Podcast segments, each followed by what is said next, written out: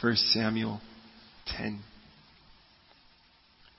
We got all the way to verse 16 of 1 Samuel 10. My intention tonight is to go 1 Samuel 10, verse 17 through chapter 11. And there are some funky stories in the Old Testament and the New as well. But this is one of them. I mean, the book of 1 Samuel just collects some real gobstoppers of stories.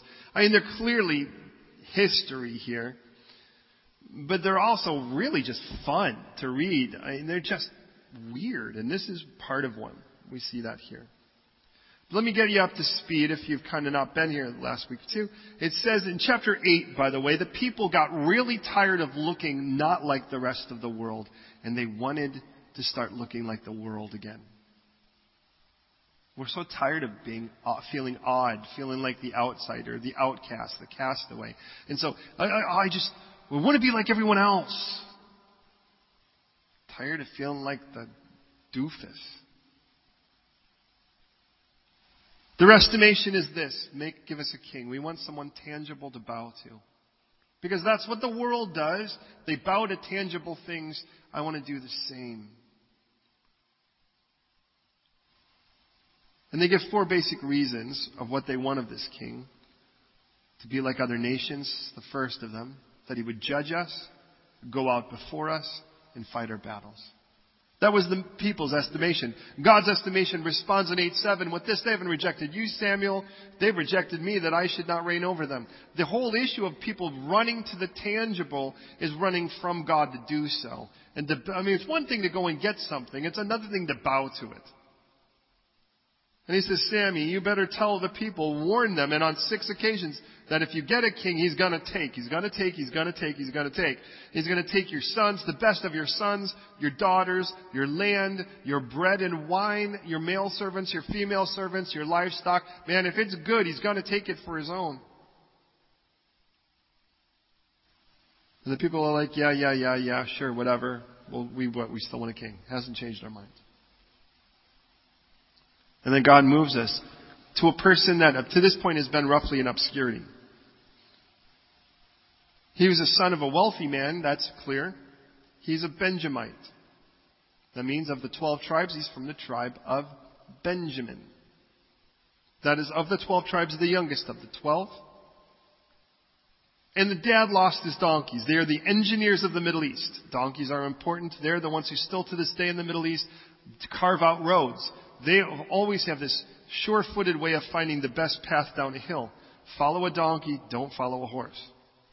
And the donkeys were lost. So this son, his name is literally sought for or desired, Saul or Shual, goes to find them with a servant. He can't seem to find them, and he turns to the servant and says, hey, by this point, Dad's going to be less concerned about the donkeys and he's going to be concerned about me. I better get back. Which tells us a little bit of the relationship between him and his dad. And the servant says, well, there's this prophet. We should go check with him. Saul's response is, well, that's kind of weird. We don't have anything to give him. A little strange to me to think you have to go to a prophet and pay him. I get the idea of he's a for-profit prophet. And in that he's like, well, what do you got? And the servant's like, well, I got 35 pounds, roughly. And he's like, okay, well, that'll work. And by the way, we don't ever see that he ever pays them. And they go into the town. And as they go into the town, they ask girls, and they're like, he's up that way. And they go up there, and they ask this guy, excuse me, can you tell me where the prophet is? And actually, it happens to be the prophet, which tells us a little bit about what Samuel looks like. He obviously doesn't pull off the prophet thing. He doesn't go, okay, well, we're shebanging prophet things here. Because then you wouldn't have to ask which one was the prophet. You just go, well, that's clearly him. But they ask, and he's like, oh, yeah, well, and to whom does the whole desire, that's a play on his name, whom the whole desire of Israel rest upon but you? Now, I remind you, this was just some guy that was looking for donkeys, which I think God was playing off to say this is much like my nation. They're kind of a bunch of wandering donkeys. But in that, he's like, well, I just went on this errand. I had no idea that he'd go to sleep that night a king. Now, please hear me. He says, there are going to be some strange signs. So this prophet says, oh, by the way, the donkeys have been found. That, by the way, kind of is a sign to make sure that you realize this guy's not just being a weirdo. And then that he goes, now, here's some signs you're going to look for. First of all, there's a guy carrying 3 goats. Now, I don't know if you've ever seen young goats before, but if you've ever seen them, they look like they got springs for legs. Any guy carrying three of them is a miracle. Anyways, and there's some guys that have bread and wine. The guys are going to give you a couple loaves of bread. Take the loaves of bread. And then, by the way, after all of that, but first of all, before that, you're going to find someone that's going to say, hey, by the way, the donkeys you're looking for have been found. Then you're going to see these guys take the loaves of bread. And then some prophets are going to come near you by the garrison of the Philistines, and the Holy Spirit's going to come upon you, and you're going to be turned into a whole new guy. And when these signs come to pass, I understand this was God's part to prove that he knew what he was talking about.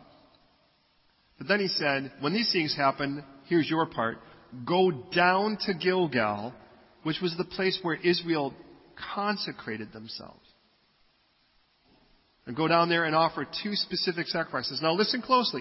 Go down to Gilgal, and these are the two sacrifices in order. I want you to offer a burnt sacrifice. A burnt sacrifice is the only one where the entire animal was completely burned. And the idea of it was total surrender. If you're going to lead my people, I want there to be a total surrender. No partial surrender here. I want everything to be mine. And then second, a peace offering. That's one of my favorites because the peace offering is where you offer the parts that no one eats unless you're Scottish. And then the other parts you cook up in essence and you share with everyone else because you've made peace with God. Now understand, the first one was internal, the second was external. The first, if you will, was vertical, the second was horizontal. The first one was, God, I want to give you everything, and once that happens, now, hey everybody, I'm right with God, let's celebrate. But Saul doesn't go down to Gilgal. Instead, he goes up to a high place, where his uncle seems to be. Now, the odd part about it to me is the guy's got to have a couple loaves of bread with him, and Samuel covered him in oil. Now, I don't know about you, but if, let's say, I sent Adam to go looking for some donkeys that had been lost, and he comes back and he's all totally shiny, covered in oil, with a couple of fresh loaves of bread, there might be a part of me that asks, what happened to you? But Saul doesn't tell him. All he says is, well, the prophet actually said that the donkeys had been found, but he didn't say anything about the kingdom whatsoever. Now, that's our first hint here. And again, what we learn about this guy that's the first physical king of Israel is it is a guy with a fantastic calling, but no consecration. Now, you cannot pick your calling. I didn't pick mine. Now, I am not complaining. I love being a pastor. I was not for a second have I ever not loved it. Now, there have been funky moments where people have been people. But in that, it's like, and you go, wow, okay, this moment isn't the coolest moment I've ever lived, but I've never not loved being a pastor. And I didn't sign up for it. I didn't register. I didn't go and take some courses or anything like that. In the beginning, in the end of it all, the moment I said yes to Jesus, God just said, I've called you into ministry. I'm making you a minister. And I had no idea what that meant. In those days, the only things I ever knew about were priests, and I knew I wasn't going to be one of those guys.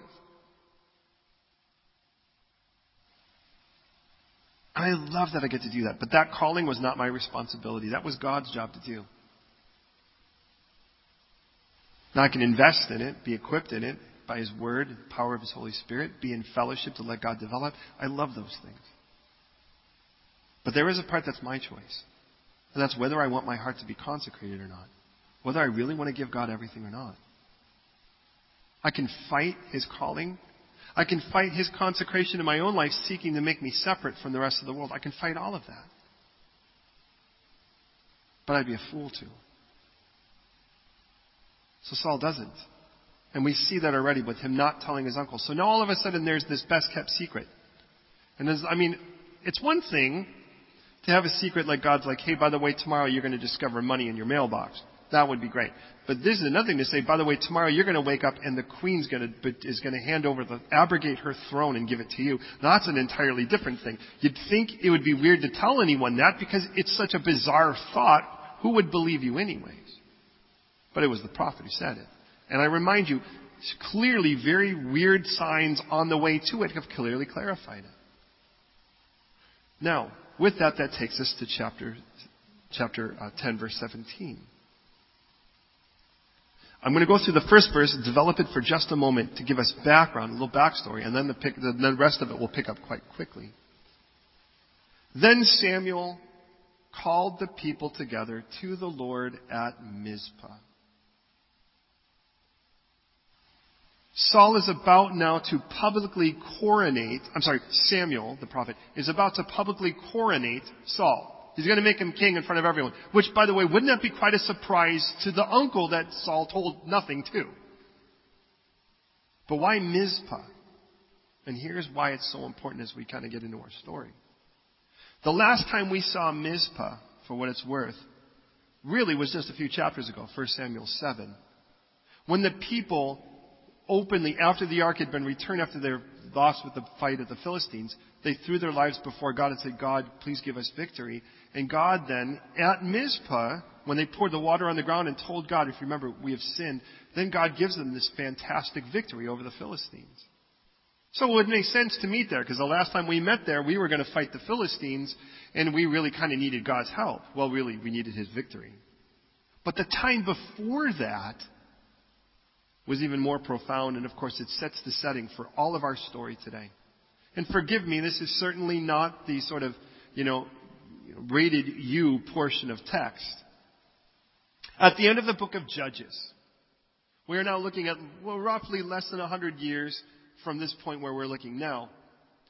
God told us there was no king in Israel. And I remind you, no king means that God wasn't their king either, in their opinion. And it says that everyone did what was right in their own eyes. Now, it wasn't like everyone did what was wrong in their own eyes. They did what they thought was right. So when God records things here, people thought they were doing what was right. And there was a Levite. That's a guy who basically was a servant of the temple, or should have been, but now he's wandering in for hire instead. And he's got a concubine. Now, do you know what a concubine is? It's a person, if you will, it's like a live-in prostitute. A concubine is somebody, basically, you'll pardon me for saying, it's like where you get all your milk for free, but you don't have to buy the cow. It's somebody where you have no marriage obligation to, and yet you have all the sort of benefits of marriage without any commitment. Now, and the reason I said that, nowhere in Scripture does God ever tell anyone that they should have a concubine. Nowhere in Scripture does God ever say, no concubines, here's some rules about what the best concubines to get, because God knows that's entirely out of the way he intended things to be. So this guy already that's supposed to be set apart to serve in the church, if you will, is a guy that's got this girl on the side, this live-in girlfriend. But then he gets hired and he kind of runs off with these people. And ultimately she runs back to dad and he goes to get her. And when he comes back with her, they have two cities. It's getting dark and they have to stay somewhere. They're looking, if you will, they're looking for a B&B. Now, in those days, the way you did it is sort of sat by the well or a public marketplace and somebody offered you hospitality. And on one side is a Gentile community and the other is a community from the tribe of Benjamin. They go, it's getting late. She says, we should go into this town. He goes, no, that's Gentile territory. We need to go into a Jewish community. So they go into this Jewish community from the tribe of Benjamin called Gibeah. Now, it gets even weirder. This whole story, it's like, again, I remind you, the most crazy part about this is people are doing what is right in their own eyes. When they get there, ultimately what happens is the crowd views this guy and his concubine and the crowd of people that are living in the community eye the guy and say, woo, he's hot and something. And all of a sudden they're banging on the door of a guy that lets them into their house saying, we want to have sex with this guy. And this guy's staying there and his host is like, you can't do that. And this guy, this Levite, throws his concubine out for her to be ravished by all of these people, and they rape her to death. Now, I warned you it was going to be a little bit graphic. And she dies with her hand on the threshold of the door. In the morning, I can't even imagine the screams and the horrible sounds that would be outside that door while you're in this little house trying to sleep. He opens the door, and there she is dead before him. And if you think that wasn't bad enough, and forgive me for being graphic, I'm just preparing us for our text, which isn't as weird, but it is weird. He hacks her into pieces. And he sends her body parts, all over the other tribes of Israel, and everyone freaks out. Imagine, if you will, an arm shows up at your door. And all of Israel gathers together and says, who did this crazy thing? We've never seen anything like this before. And they gather together at Mizpah. And he says, look, there's a group of people, and he tells the story, and they're like, we need to take these offenders down. This is not tolerable. So they show up at Gibeah, and the people, the Benjamites, are like, no way, you guys, you can't have these guys. We as a whole tribe will fight against you. And they do. And all of 11 tribes against this one tribe. And they kill all but 600 Benjamites. And then they freak out. They're like, we've almost killed an entire clan of our people, an entire tribe of our people. Is this weird? It's weird, right? Can we all agree this is weird? Here's the crazy part about it. I remind you, everyone thinks that what they're doing is right in their own eyes. This whole thing seems right. They're like, yeah, that's right. Really? No. It gets, as if that weren't weird enough. I could have kept saying that through this whole thing if that weren't weird enough. Then they're like, oh my goodness, we almost exterminated one of our tribes. Okay, let's stop doing this. We've got 600 Benjamites left. What do? How do we let these guys repopulate so we get the tribe back? Well, we told everyone that anyone who doesn't come out to fight against Israel, against the Benjamites, we're going to just kill them instead. They have killed not only the men, but they've killed everyone. And all that's left in Benjamin are 600 fellas. And they go, well, what do we do? And they said, well, you know, what's crazy is, and this is Judges 21, there was this one town and nobody showed up to fight with us. There was a whole town and none of the guys came to join our army. Now, please hear the name. Jabesh Gilead. JG. Jabesh Gilead. So you know what they did? They killed all the men in that town. And everyone else who wasn't a virgin.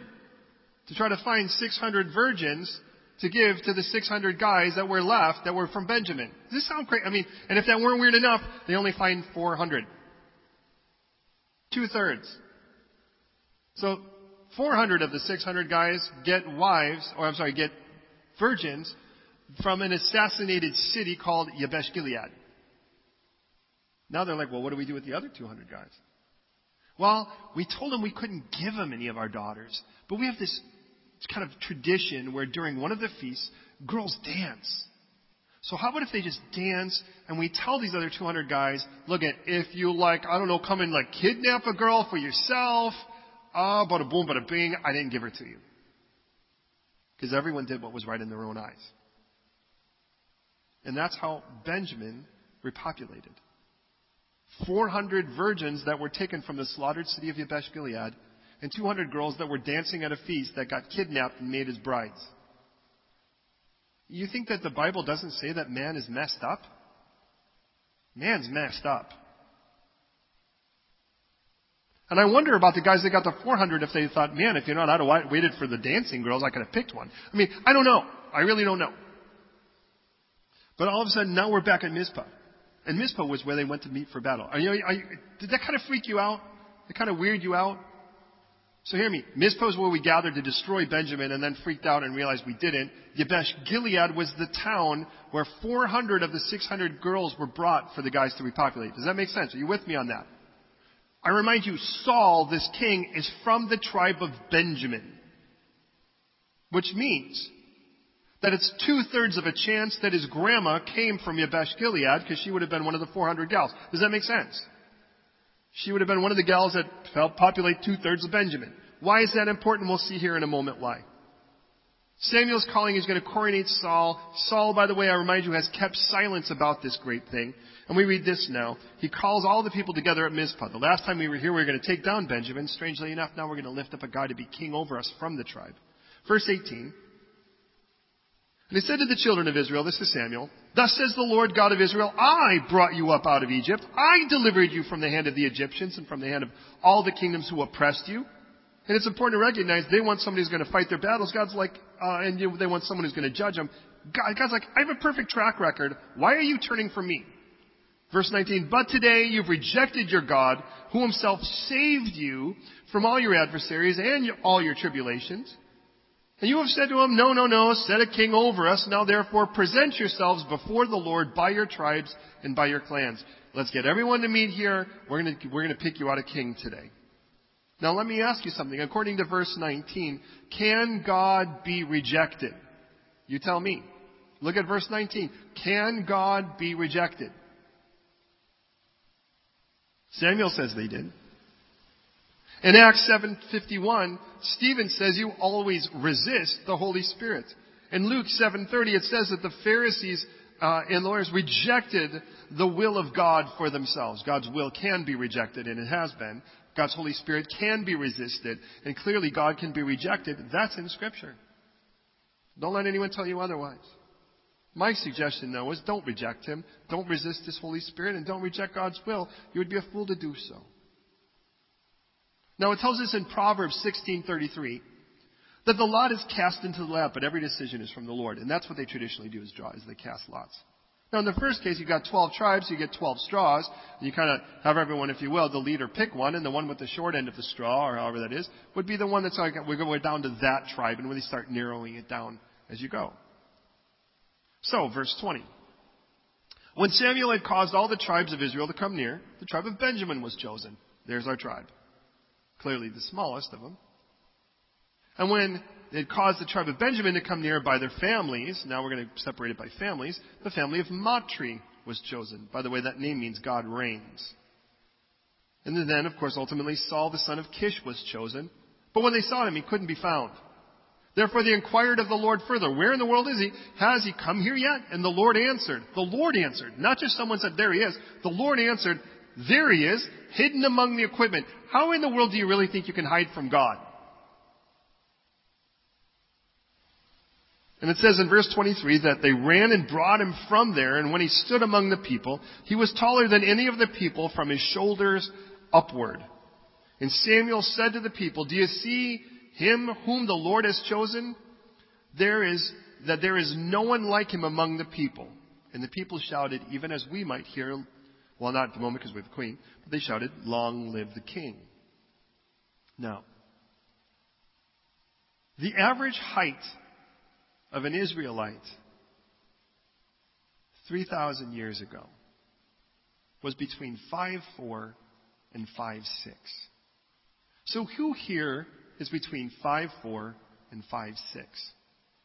You're at the top of 5'6, right? Hugo, you're probably right at about 5'4, somewhere in there. So Hugo, stand up for a second. Karen, Paul, why don't we put you in the hall? This is not to humiliate you. I like it. You're on your tiptoes. Let's say this is the average height of a fella back in the days of Israel. Now, I'd like you just to look at this. Look at where he stands to me. My head just kind of fits on top of his. Are you with me so far? Now, the reason I say that is at best, I'm a head taller than him. Does that make sense?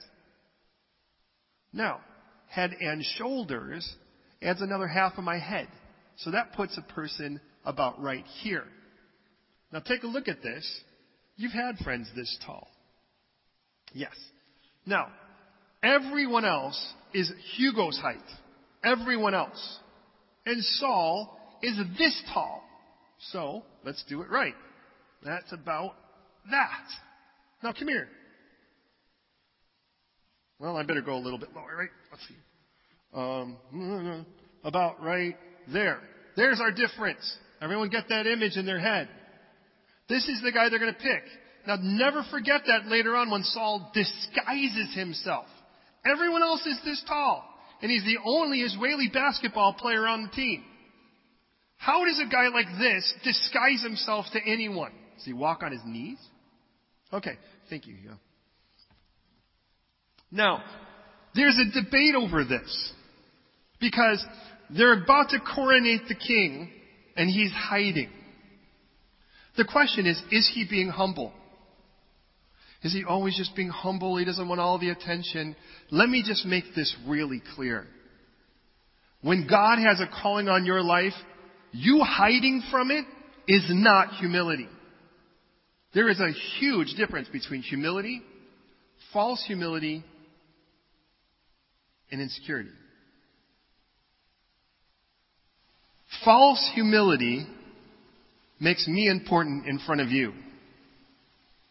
Makes me the issue in front of you. Insecurity makes you the issue in front of me. Real, honest humility makes me not the issue at all. Saul had clearly been told by a prophet. He had three crazy events to validate that we would call signs or wonders. He had it all to validate this. And he didn't tell anyone, I remind you, nor did he go and consecrate like he should have back in Gilgal with that, remember that burnt offering of total surrender and then the peace offering for everyone? Now understand, here he is hiding. Hiding from your gifts, beloved, is not humility, it is disobedience. And you could say, but Lord, but the moment that you say, but Lord, you know you're in trouble. And God has... The problem is you're in this fellowship. And the only reason I say that is your pastor's a cheerleader in some ways. I mean, I want the very best for you. And I know God has called you to amazing things. And amazing things are not hiding among the stuff. And you can only hide. Here's the funny thing. Though you're hiding among the stuff in front of other people, you can't hide from God. God still knows exactly where you're at. And what he knows is you're not where you're supposed to be. God's like, I've got a calling on your life. Don't let fear make you hide.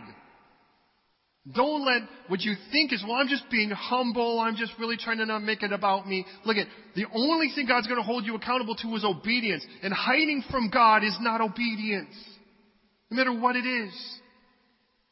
And here's the funny part. On the side of man, the giant among people is going to be hiding.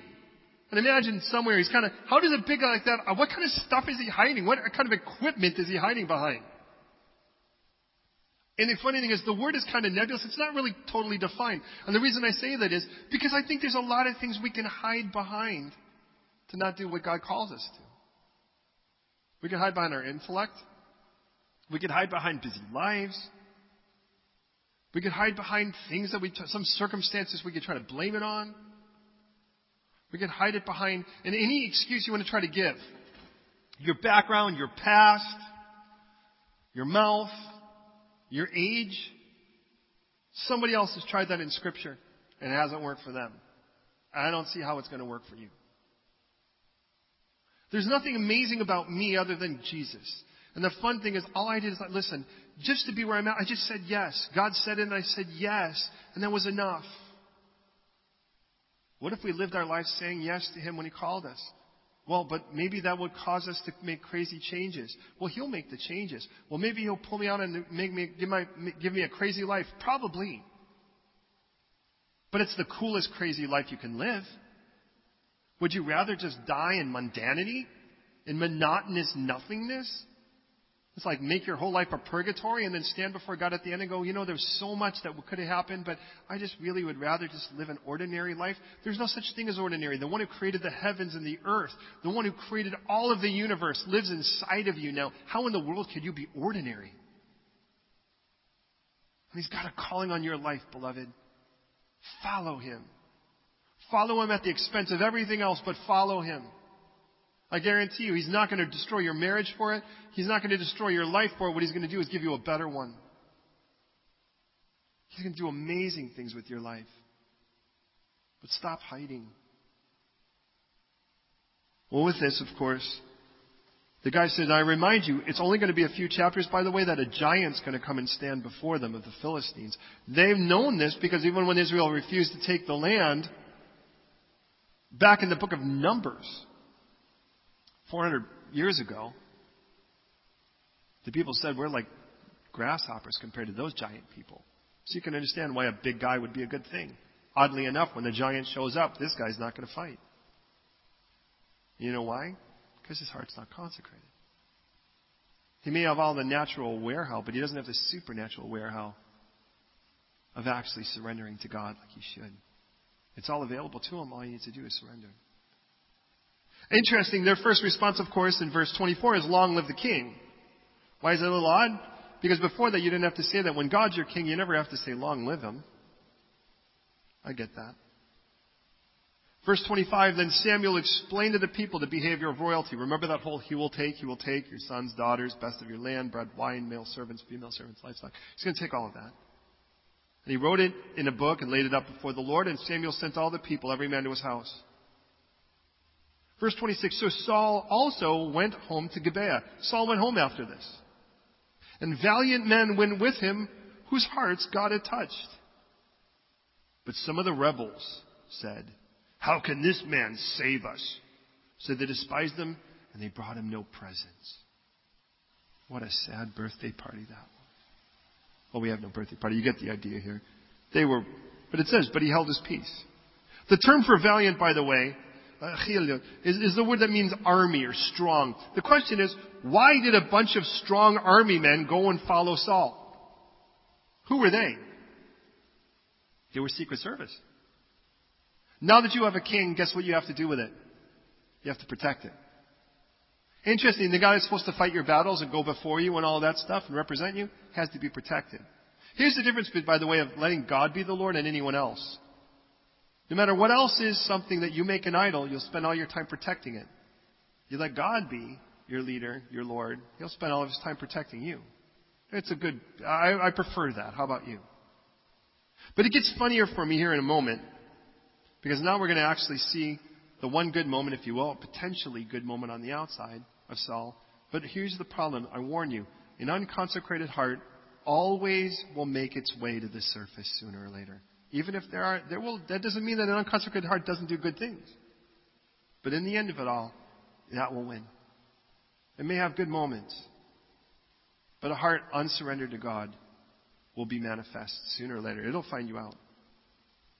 So, chapter 11, verse 1. Then Nahash. Say that name with me. Nahash. Try that. Nahash. You gotta come. Give me some good chutzpah. Nahash.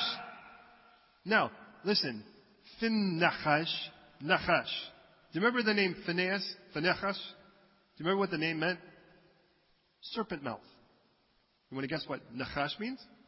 Serpent. Who names their kid Serpent? Oh, look, honey. Looks like your mother. Let's name him Serpent. No, I mean, okay, you named your kid. Now, was he born with his lip? I don't know. But they named him Serpent, and I think there's something to that. He's an Ammonite, in verse 1. The Ammonite came up and encamped against Jabesh Gilead, and all the men of Jabesh Gilead. Wait a minute, Jabesh Gilead. Does that name sound familiar? Bezek, Jabesh Gilead. Wait a minute. Do you remember what happened in Jabesh Gilead? 400 virgins were taken from that slaughtered city to repopulate Benjamin. 2/3 likely that one of them is a relative of Saul. This is the place that he's going to go, this Nahash wants to go after. Can you see why that would mean something to Saul? Well, Nahash the Ammonite came up and encamped against Jabesh Gilead, and all the men of Jabesh said to Nahash, "Make a covenant with us, and we'll serve you."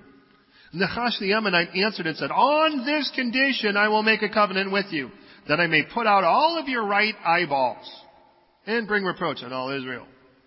And the elders of Jabesh said to him, "Well, hold off for 7 days, that we may send messengers throughout all the territory of Israel, and if there is no one to save us, we'll come out to you." Now, is this an odd, strange situation to you? Because it is to me. Now, we are in the area of the Ammonites. Now, that is the northern area of Israel to the east of it. So, if you will, kind of the area of Syria, just east of Lebanon. Now, we do know this. A few hundred years ago, back in the book of Judges, there was a guy named Jephthah, and he took on these guys, and he really crushed them hard. So there's a bit of a grudge match here. I get that. He wants to kind of go the area east of the Golan Heights today. Now I get this. This king now has kind of risen up. His name is Serpent, and he's going to take these guys down. So he says, okay, look at, and they were apparently no threat for a few hundred years because of this Jephthah guy who really took them down. But now they've kind of risen up again, and then they kind of look, and they're like, and the guy's like, I want to kill you. And they're like, oh, come on, can't we just talk peace? He's like, okay, but on one condition, I get your right eyeballs. Why right eyeballs? Why not your nose? Why not both your eyeballs? Well, first of all, let's be honest. In the situation here, he wants servants, and blind servants, well, an army of blind servants may not necessarily be as beneficial to you, perhaps as ones who have at least partial sight. But why the right eyeball? Why not the left eyeball? Well, let's just say that the average guy is not left-handed, but right-handed. That would make the most sense, wouldn't it? So come here for a second. Here's Hugo. Hugo is right-handed. You're left-handed, aren't you? Are you really? Okay, then let's bring Deborah up. Deborah's right-handed. Is this really? This is beautiful. Marcia, may I borrow you for a second? That was really cute. I am not left-handed. All right, so here's Marcia. Let's say she's the average fighter. She's the average soldier.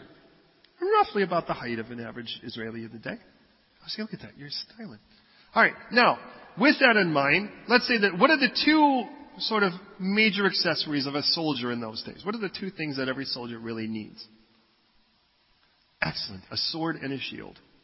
Now, which hand do you put the sword in and which hand do you put the shield in? Sword in the right, because that's her strong hand. And the shield, how's that? In her left. Does that make sense so far? Now, when you were to approach, you would guard part of your face with your shield. Which part of your face would you guard? The left side, because that's where her hand is. So she can see with the other. So which eyeball sees past the shield? Your right eyeball. You pluck out the right eyeball, there goes your shield. Does that make sense? Thank you, Marcia. Well done. So this serpent character says, here's the deal. You want to make peace with me? Take away your shield. Now, in the book of Ephesians, those of you who are familiar with the New Testament, and we see the full armor of God, we read about the helmet of salvation, feet shod in the gospel of peace, you know, our loins guarded, girded with the truth, breastplate of righteousness. What is the shield of? Faith. Trust. Seems like, you want to make peace with me? The serpent says, you want to make peace with me? Give me your faith. Give me your trust. Just take away your trust. And this is the way I can do it. All I have to do is muck with what you see. Now, you're probably aware of the fact that two eyeballs are better than one for a handful of reasons. Obviously, we see in stereo. Do you know what happens if one of the eyes doesn't work? One of the first things you lose? Depth perception. You lose all your depth perception. Your depth perception, it takes two eyes to see what is actually close and what is far. You lose perspective. Do you know what happens when you give up your trust?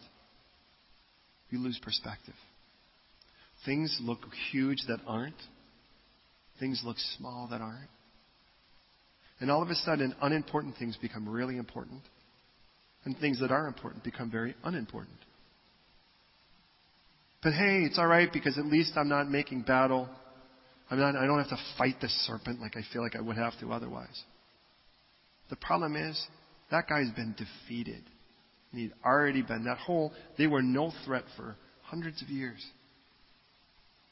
So, don't you find it interesting, though? This king's like, okay, well, we can talk peace, but let me have all your right eyeballs. And they're like, can we have a week to go find someone to save us or not? Now, if you were the other king, would you go, no, let's just work this out right now? But no, it's like the king, he's so proud. He's like, yeah, like you're going to be of any threat. Go ahead, take your week. Go see if you can find someone to deliver you. You following me? Have I lost any of you? Does this make sense? I can't make this stuff up. Okay, now listen. So the elder said, hold off for 7 days. Verse 4. Now the messengers came to Gibeah of Saul. That's where Saul is. That's his house. And told the news in the hearing of the people. And all the people lifted up their voices and wept. And now there was Saul coming behind the herd from the field. And Saul said, well, what troubles the people that they weep? No, wait a minute. And they told him the words of the men of Jabesh. And the Spirit came upon Saul, and when he heard this news, his anger was greatly aroused. And he took a yoke of oxen, cut them in pieces, and sent them throughout the territory of Israel by the hands of the messengers, saying, whoever does not go out with Saul and Samuel in battle, so it shall be done to their oxen.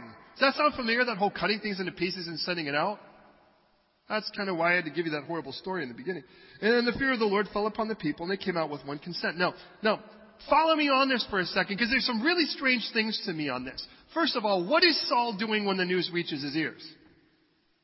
He's plowing. He's in the field. Here's my first question. Whatever happened to all of those Secret Service guys? What are they doing while Saul's plowing? That seems a little strange to me. Are they watching? Are they guarding while he's plowing? Seems a strange thing for a king to be doing at this moment. He's not assuming his title, is he? Second, did you notice that when the messengers came, they didn't come to Saul? Did you notice that? They came to the rest of the people. The people cry. And what Saul says is, I hear a lot of people. Why are all those people crying? You'd think if Saul was really being a king, wouldn't they have come to him? Wouldn't they have said, hey, remember how you've been ordained king in front of everybody? Well, I think this is a good time to step it up, buddy. Well, no, nothing like that. They went and told the people, which tells me that even Saul himself didn't assume the position in a way that the people would come to him. I think that's really odd. Now, in the New Testament, by the way, there are some guys that are, by the way, guys that we really even hold in high regard, like Timothy, that Paul is constantly telling him, buddy, step up. Paul in the New Testament has this guy, and in essence, he's just someone that he's been investing. He was discipling, and Paul hands the baton over and says, hey, now, look at, you need to do this. I'm in prison. But Timothy's freaking out. Titus the same. And a guy named Archippus, he says, tell that guy, get busy with what God's called him to do. Interesting, with Timothy, he's like, hey, look, at get into a bunch of people, lay hands on you and prophesy. Weren't there crazy things to validate the calling God has put on your life? Why are you so scared? Because your focus is on you. When your focus is on the Lord, you expect great things. When your focus is on you, you're really afraid. Now, I learned this surfing. That when it comes to certain things in life, it's, by the way, it applies perfectly to marriage and to ministry, that the worst thing you do is kind of commit. When a wave starts coming, there's a point where it breaks.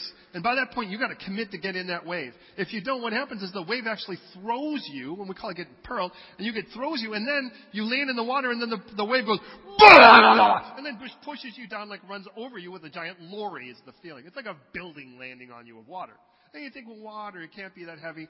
I thought that too until it landed on me. The point is, there's a moment where you're like, no, either I pull out or I put in, but I can't do both. And you can't be in marriage without full commitment, and you can't be in ministry without it either. If you kind of pull in, but pull out and pull in, you're going to get pitched. And it's going to hurt. The bottom line is, even if you go down and you actually commit in, you still might get worked by the wave. But the good news is, at least it's not your fault. Then you know what you do? You shake it off and you get back up and you take on the next wave. I recognize that. In this situation, Saul, somewhere in all of this, now at this point he's had a prophet tell him, he's been anointed, he's been anointed in front of a group of people that he had this special feast for, then these crazy signs validated, and now he's inaugurated him in front of everyone, but he's still somehow in all that. Maybe he just doesn't know what it means to be a king, although remember, he told him the ways of the king, and he wrote it down in a book. You'd at least think Saul would be trying to read the manual, and at this point now, this situation arises, and Saul's going to do something about it, and hear me, the Holy Spirit comes upon him, and he gets angry. And that really affects me, beloved. And the reason it affects me is I realize that not all anger is sin. It actually says, by the way, in Psalm 4:4, be angry, but do not sin. So that tells me I can be angry and not sin. I find that interesting. And I ask myself, as I've been reading this text over and over this week, when was the last time something really made me angry that I could say was the Lord's doing? Not the thing that made me angry, but the Lord's response. When was the last time the Lord would have gotten angry, and that should make me angry? I'm not talking about someone cut in the queue or took my whatever it is that I wanted or something that's clearly selfish. But when I see somebody lying about Jesus or using his name in vain, why am I not angry about that anymore? When I see people that are clearly toting lies and I see the church sleeping, why doesn't that make me angry? In a case like this where I see people that are God's people making covenants with the enemy by being silent and removing their faith in a living God and trying to trust in quote-unquote experts otherwhere or these other things they dish their trust on that clearly stands against God. Why does that not make me angry? Because it should. Am I really at the point where I've numbed myself so much that the very things that flick their nose at the face of my God now don't bother me? Because this was Saul's good moment. And he got angry. And I think, God, give me a righteous anger. Not one to make me stupid, not one to make me just nasty, but one to motivate me to do something to change it. Not to be angry at the church, but to be angry at the sin that pervades, or the leaven that pervades, or the apathy that pervades, like we sung about. That God would make me in a place that's like, God, make me make a difference.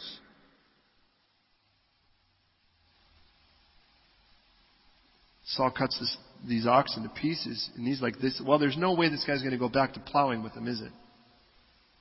And he sends the parts out. And then in verse 8, he numbers them in Bezek. Bezek, by the way, means lightning. The last time we saw this place was the beginning of Judges. It was the first place that was conquered in Judges, when we saw the first judge step up, Othniel. The children of Israel were 300,000. The men of Judah, interestingly listed separately, were 30. That's 330,000. People in their army. That's a big army. It's a third of a million people. Then the messengers came thus. And they, of course, have to tell the men of Jabesh Gilead. Thus you shall say to the men of Jabesh Gilead, tomorrow, by the time the sun is hot, you shall have help. Then the messengers came and reported it to the men of Jabesh, and they were glad. Wouldn't you be? And they said, otherwise you're about to lose your eyeball. Then the men of Jabesh said, tomorrow we will come out to you, and you may do to us whatever seems good to you. So tomorrow we're going to close this deal down, they say then, to Nahash. So it was on the next day that Saul put the people in three companies, in equal portions, if you will. That's 110,000 people per portion. That's a pretty big army.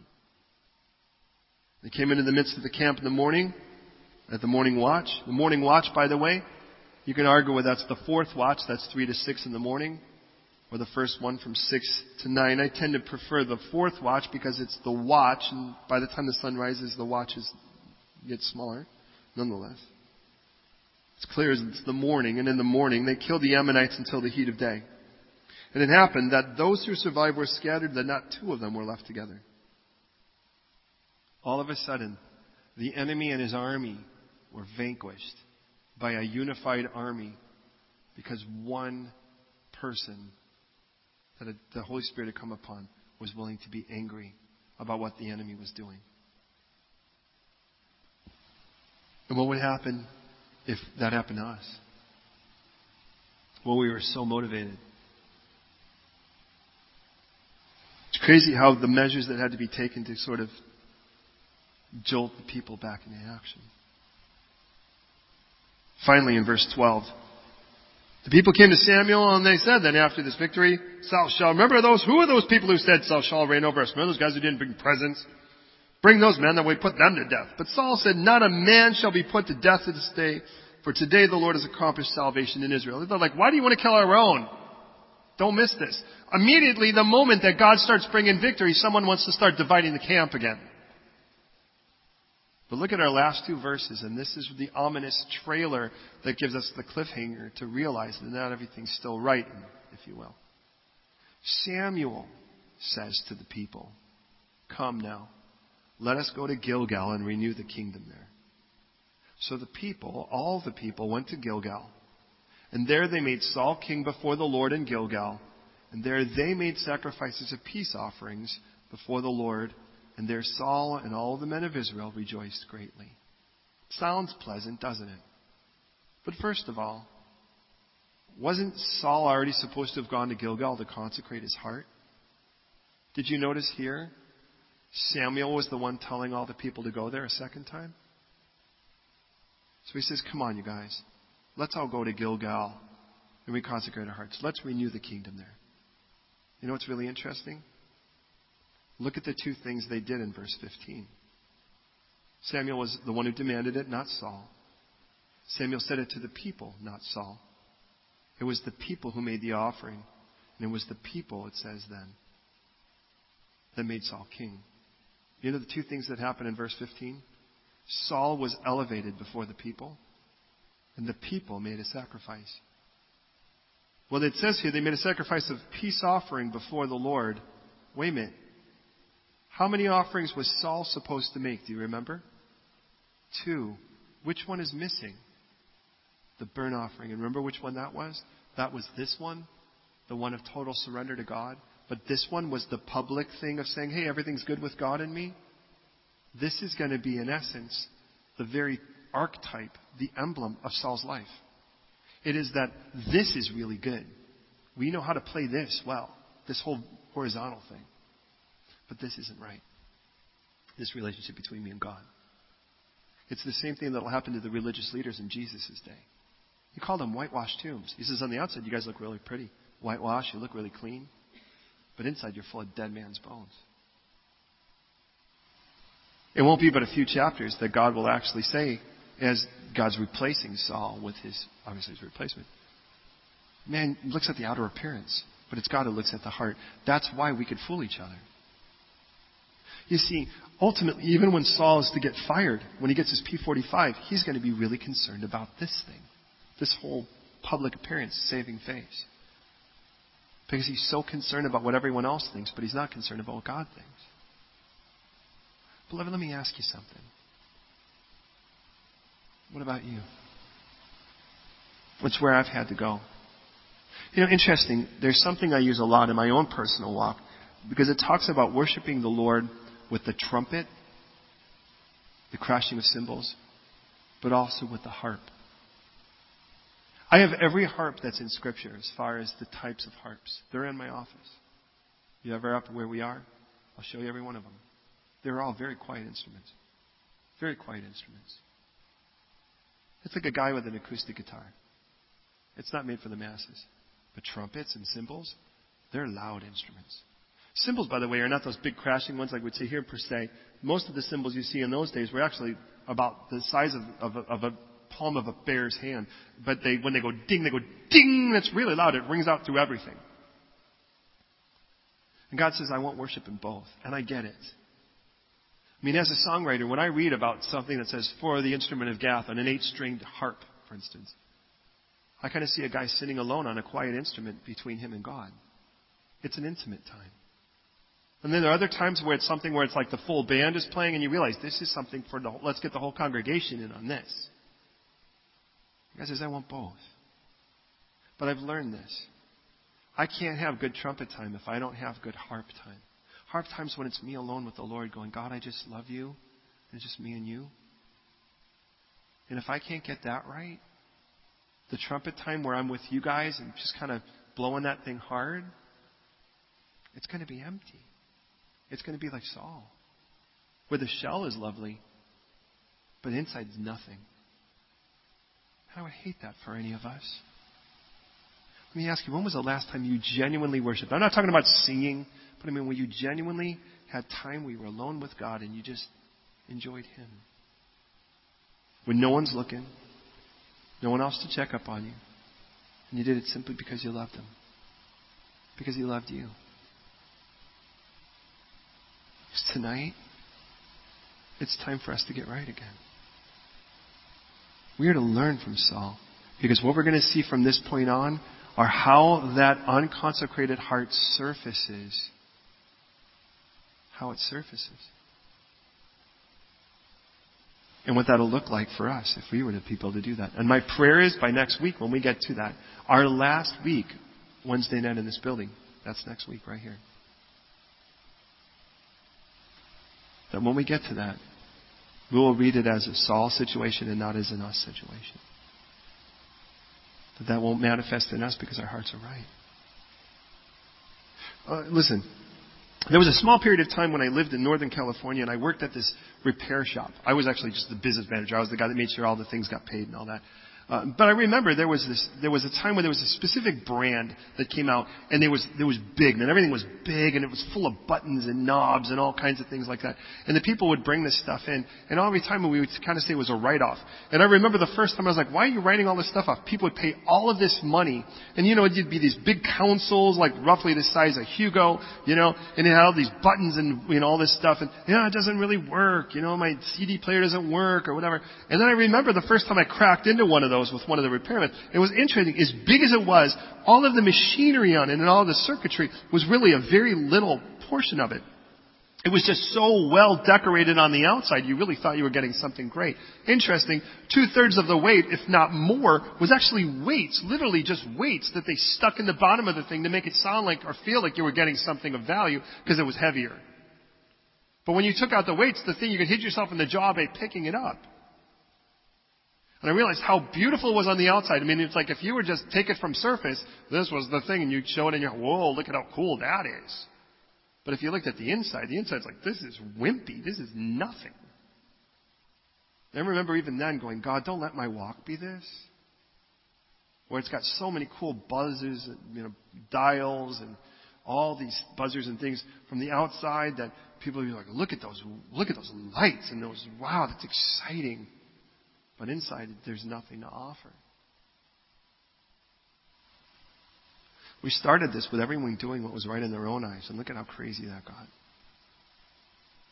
We ended this, by the way, in the place where we were supposed to be. And here's the crazy thing as we go to prayer. Saul was where he was supposed to be, kind of doing what he was supposed to on the outside, but doing nothing like he should have on the in, Are you aware of that? He was at the place that he was supposed to be. And outside, well, if he was any part of this sacrifice, things looked pretty good. They were doing a, I mean, let's face it, look, we seem to have peace with God because we have this victory over the Ammonites. Could that be just like now? We're in church. We're his people. We've made claim to Jesus. And we're kind of sitting there and we're nodding our heads and our Bibles are open. Our apps are open and we're agreeing with the text. Ideologically, we recognize that this is truth. But is there a part of us that's willing to say tonight, burnt sacrifice, God burnt, all of it? In that place where,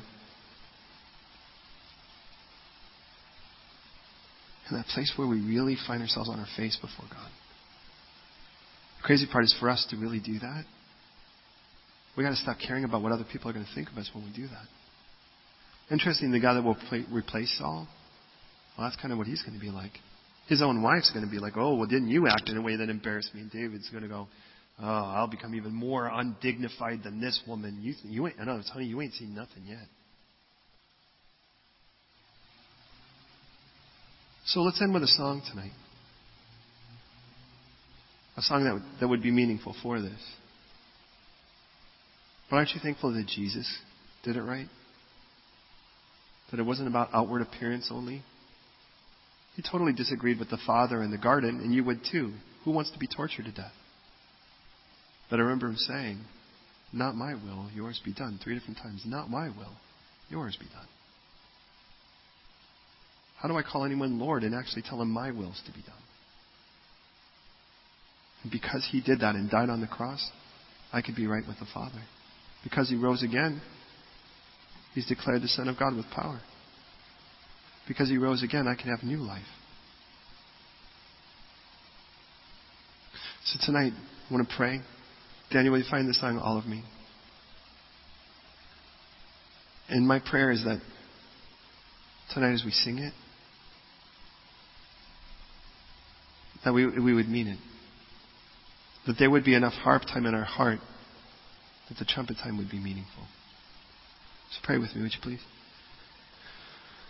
God, I want to thank you for this text. I mean, this is rough.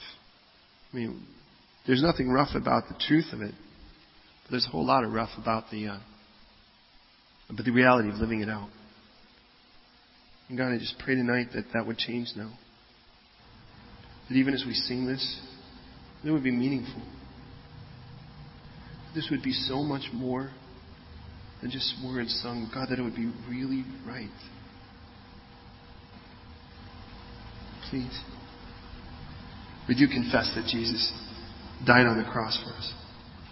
We do confess that he did that in total surrender. There was nothing left for him to give up. Forgive me for holding out on you. And tonight I just pray that as we confess Jesus, not just as our Savior, but as our Lord, we can handle that right. Develop afresh in us, Lord, proper harp time, I pray.